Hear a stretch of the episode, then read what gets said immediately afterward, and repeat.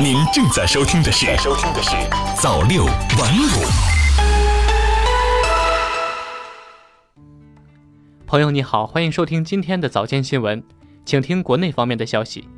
中新网十一月二十四号电，中央气象台二十四号六点在官网继续发布寒潮蓝色预警，预计十一月二十四号到二十六号，目前影响我国北方地区的较强冷空气将继续东移南下。西北地区东部、华北、东北地区东部等地及其以南的大部地区气温普遍下降六到十摄氏度，局地降温幅度可达十二摄氏度。长江中下游及其以北地区先后有四到五级阵风，六到七级偏北风。江河湖面和东部沿海地区阵风风力可达七到八级。二十六号早晨最低气温零摄氏度线将南压至秦岭到淮河之间一线。二十六到二十七号，最高气温十摄氏度线南压到湖南、贵州中南部到江西、浙江中北部一线。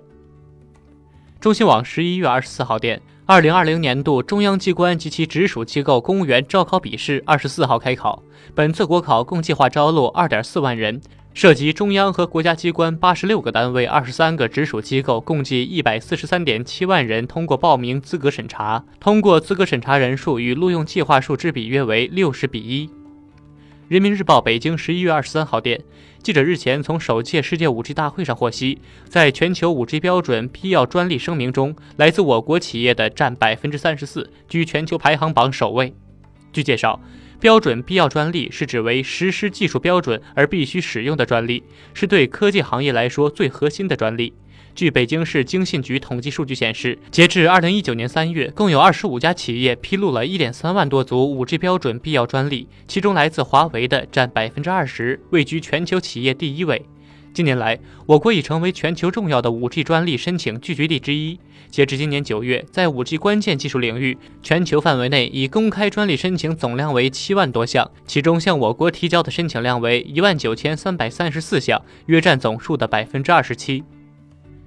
人民日报客户端十一月二十四号电，全国医保电子凭证发布式二十四号在山东省济南市举行。医保电子凭证是全国医保线上业务唯一身份凭证。二十四号起，首期先行测试的河北、吉林、黑龙江、上海、福建、山东、广东七省市的参保居民可以开通使用，后续全国其他地区也将陆续开通使用。这意味着今后全国参保人可以看病不带卡，只用医保码。中新经纬客户端十一月二十四号电，继猪肉价格回落后，鸡蛋也降价了。农业农村部提供数据显示，截至十一月二十二号十四点，全国农产品批发市场鸡蛋平均价已连续十二个工作日下降，月内价差最高可达每千克二点二五元，降幅为百分之十八点零四。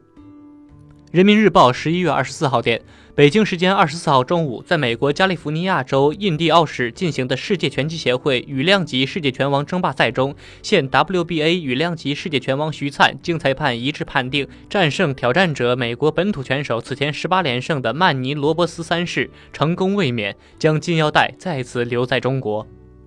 下面请听国际方面的消息。新华社罗马十一月二十四号电，据意大利海岸警卫队二十四号消息，一艘载有非法移民的船只二十三号晚在意大利南部兰佩杜萨岛附近海域倾覆。截至记者发稿时，有一百四十九人获救，约二十人失踪，搜救工作仍在进行。央视网十一月二十四号电，据伊朗伊斯兰共和国通讯社报道，针对近日在伊朗各地爆发的暴力示威活动，伊朗司法部日前表示，伊朗伊斯兰革命卫队已经逮捕了大约一百名罪魁祸首。报道称，伊朗司法部发言人伊斯梅利日前表示，伊朗伊斯兰革命卫队已经在全国各地逮捕了大约一百名策划和煽动暴力示威的嫌疑人。伊斯梅利表示，在最高领袖哈梅内伊的领导下，伊朗局势目前已经逐渐恢复平静。同时，伊朗有关部门正在继续调查暴力示威活动的背后势力。伊朗司法部已经成立了一个特别调查委员会，就暴力示威活动进行全面调查。